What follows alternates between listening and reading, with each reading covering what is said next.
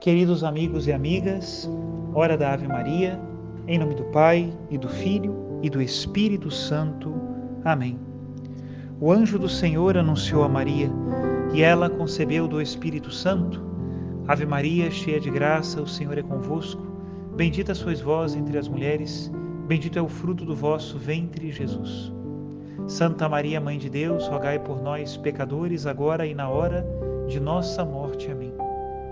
Eis aqui a escrava do Senhor, faça-se em mim segundo a vossa palavra. Ave Maria, cheia de graça, o Senhor é convosco.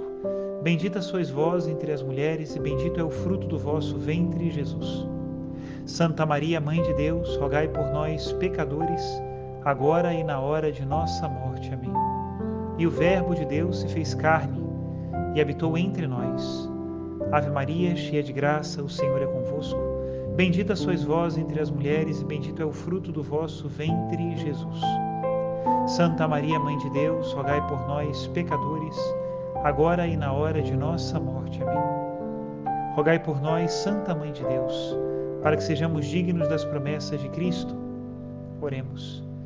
Infundi, Senhor, em nossas almas a vossa graça, nós vos suplicamos, para que nós que conhecemos pelo anúncio do anjo a encarnação de Jesus Cristo, vosso Filho e nosso Senhor, cheguemos por sua paixão e morte de cruz à glória da ressurreição da carne. Pelo mesmo Cristo nosso Senhor. Amém. Em nome do Pai, do Filho e do Espírito Santo. Amém. Continuamos a leitura do Evangelho de São Marcos. Hoje leremos no capítulo 7, a partir do versículo 24.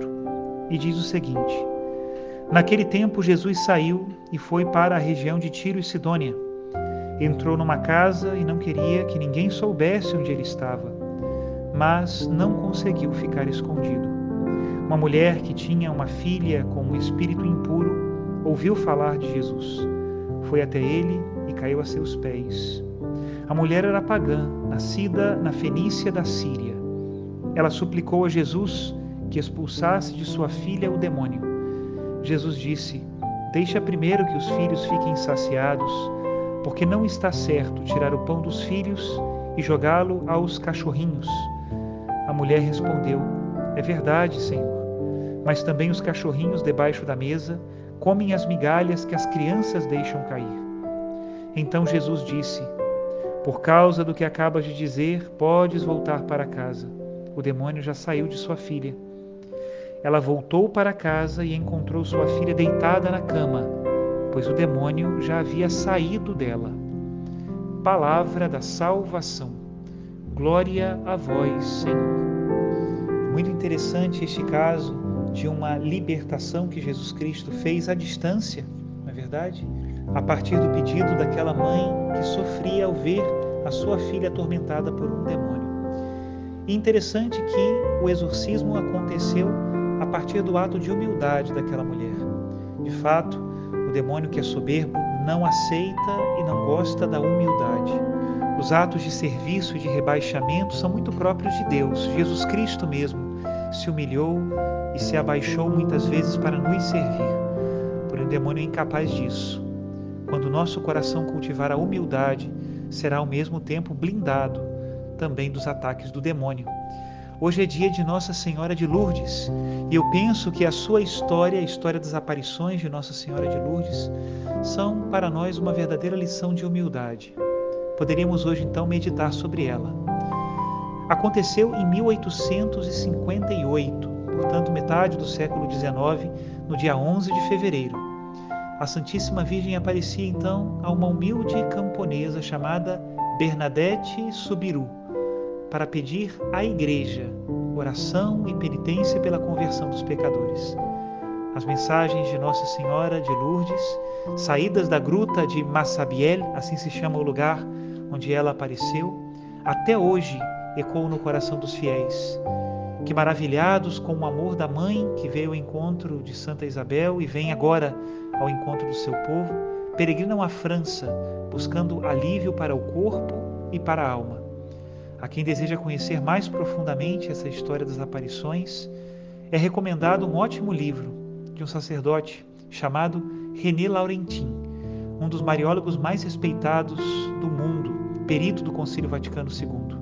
Ele escreveu sobre várias aparições, entre elas a aparição de Nossa Senhora de Lourdes. Depois de recolher as informações em documentos, testemunhos, artigos de jornal e interrogatórios, o sacerdote escreveu fartos seis volumes sobre as aparições, uma verdadeira biblioteca sobre o que aconteceu naqueles dias do século XIX. No final do seu livro, o sacerdote René Laurentin evoca quatro pontos principais da mensagem de Nossa Senhora de Lourdes. Ele fala da pobreza, da oração, da penitência e do tema da Imaculada Conceição. Logo quando fala da pobreza, ele lembra a eleição de Bernadette de Subiru para receber as aparições de Nossa Senhora. E essa é uma mostra da predileção de Deus pelos mais pobres. Assim foi como Leão XIII falou sobre o evento. É para as classes desafortunadas que o coração de Deus parece inclinar-se com mais amor. Bernadette, de fato, era pobre em tudo. Era pobre social, intelectual e até fisicamente falando.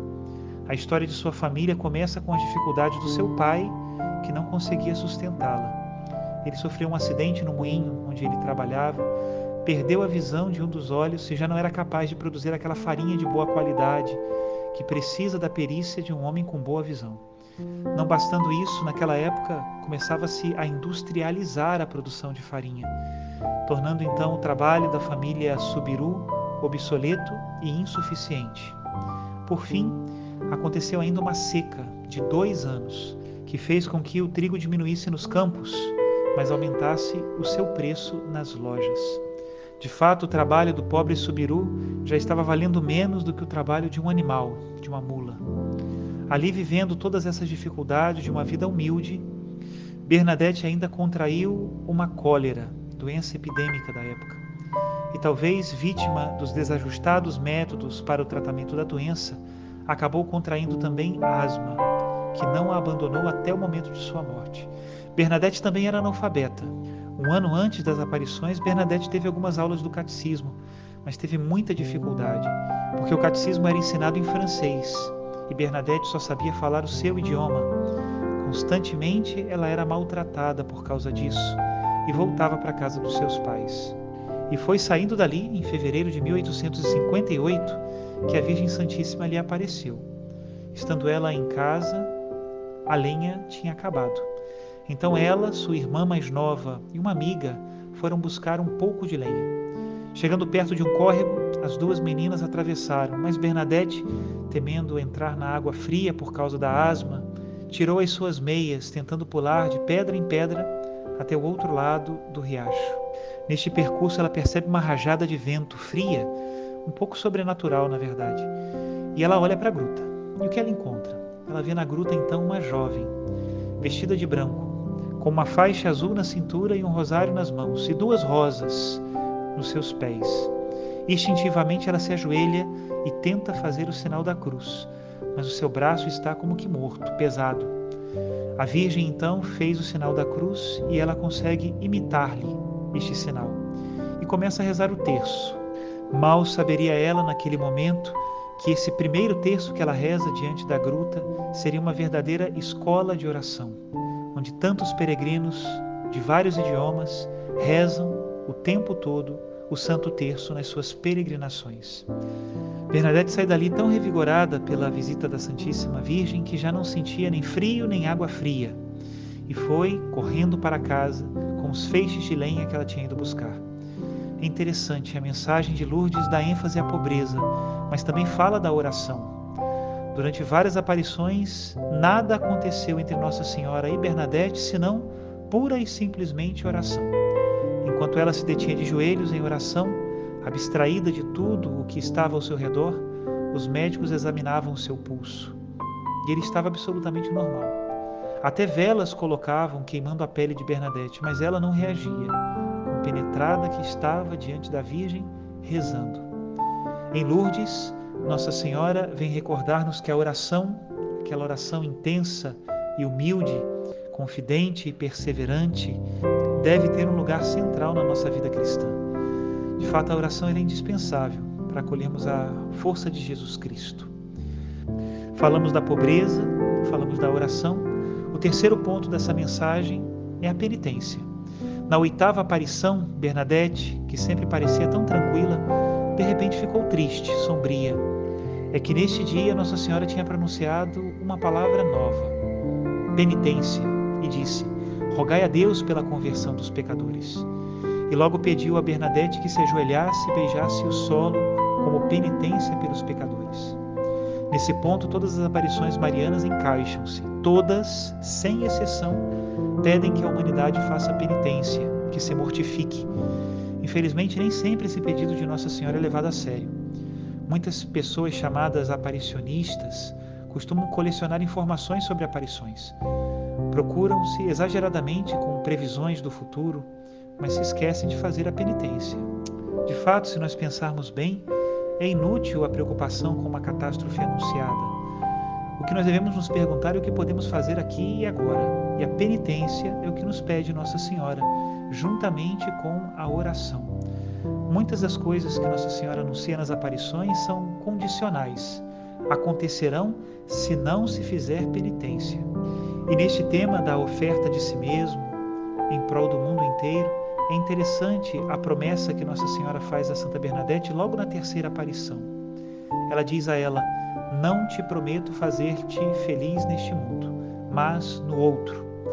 Essas palavras ajudam a desfazer em nós qualquer ilusão de felicidade ou conforto desse mundo, mas nos infundem a coragem de nós fazermos penitência. Afinal, não é possível amar neste mundo, com a nossa carne manchada pelo pecado, sem passar pela senda da mortificação, do arrependimento dos nossos pecados, da conversão de vida. A doutrina católica nos ensina que todas as nossas boas obras, dentre as quais a penitência e a oração, não têm efeitos somente em nós, mas atingem todos os membros do corpo de Cristo pela comunhão dos santos.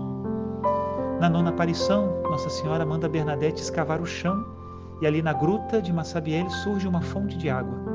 Trata-se de um convite aos fiéis para renovarem o seu batismo e, ao mesmo tempo, de uma oportunidade para comprovar a veracidade das aparições.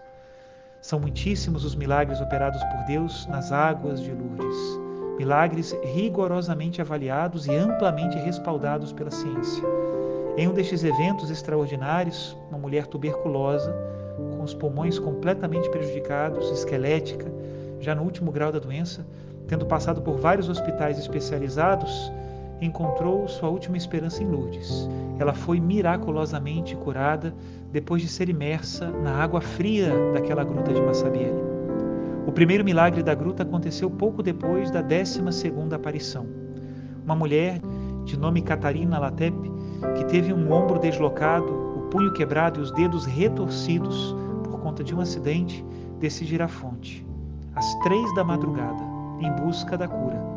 Após imergir o braço na água, o membro fica curado e ela vai para casa para dar à luz o seu filho, que no futuro seria sacerdote. Outro ponto, foco da mensagem de Lourdes, foi a Imaculada Conceição da Virgem Maria. O Papa que reinava na época das aparições era o Beato Pio IX. Tinha um método de evangelização bastante usado.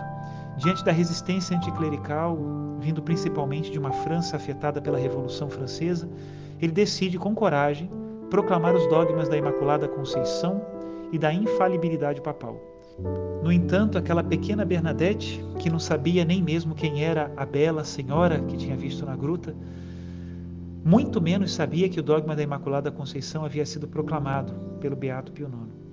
Então, no dia 25 de março de 1858, festa da Anunciação, Nossa Senhora apareceu e lhe disse: Eu sou a Imaculada Conceição. Barnadette, que nunca tinha ouvido aquela expressão, saiu da gruta repetindo para si mesma aquela frase. Ela tinha medo de se esquecer as palavras. Né? Para contá-la então ao padre, que tinha pedido uma comprovação da veracidade da aparição.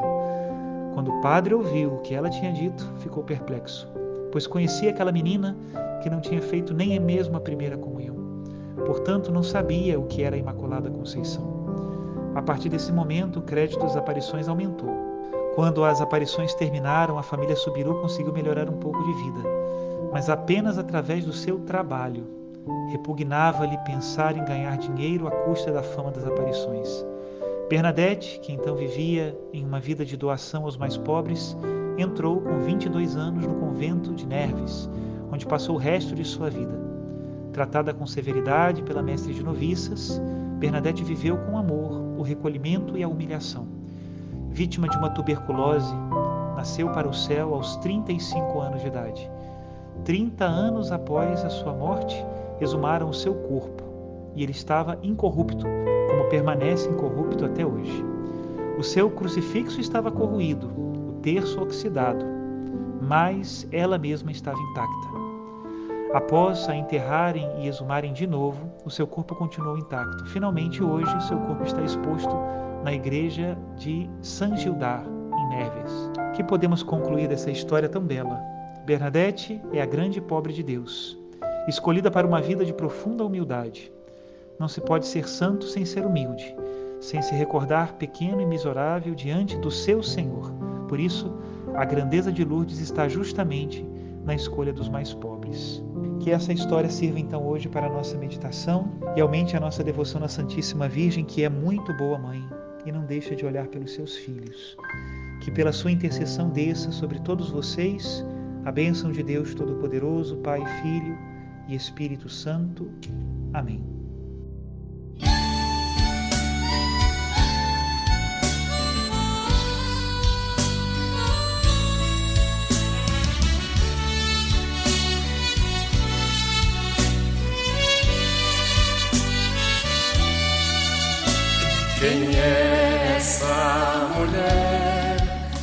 Formosa, vestida de sol?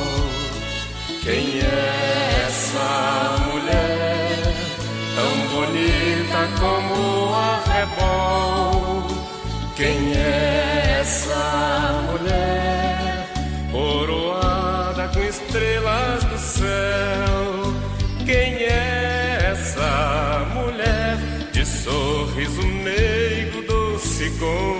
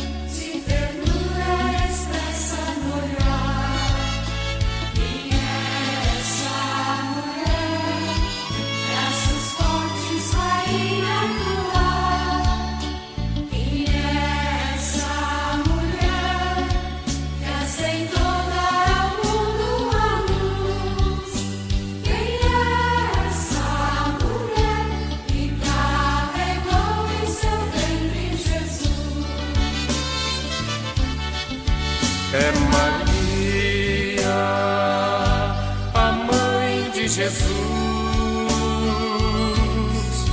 É Maria, a Senhora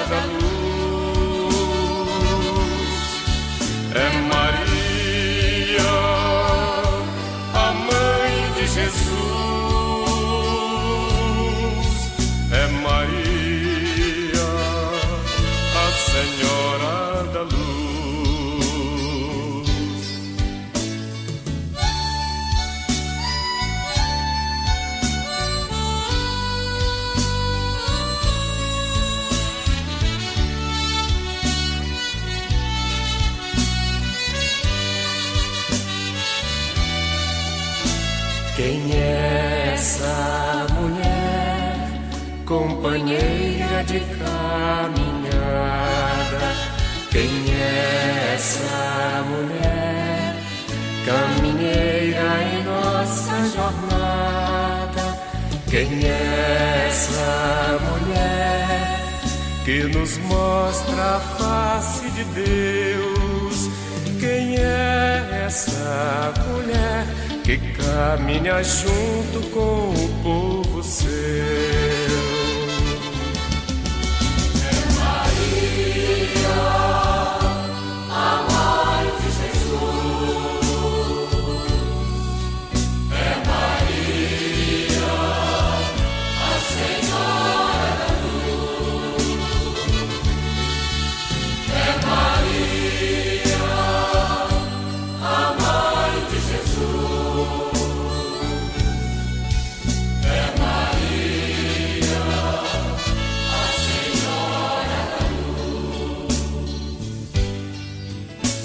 Kenyasa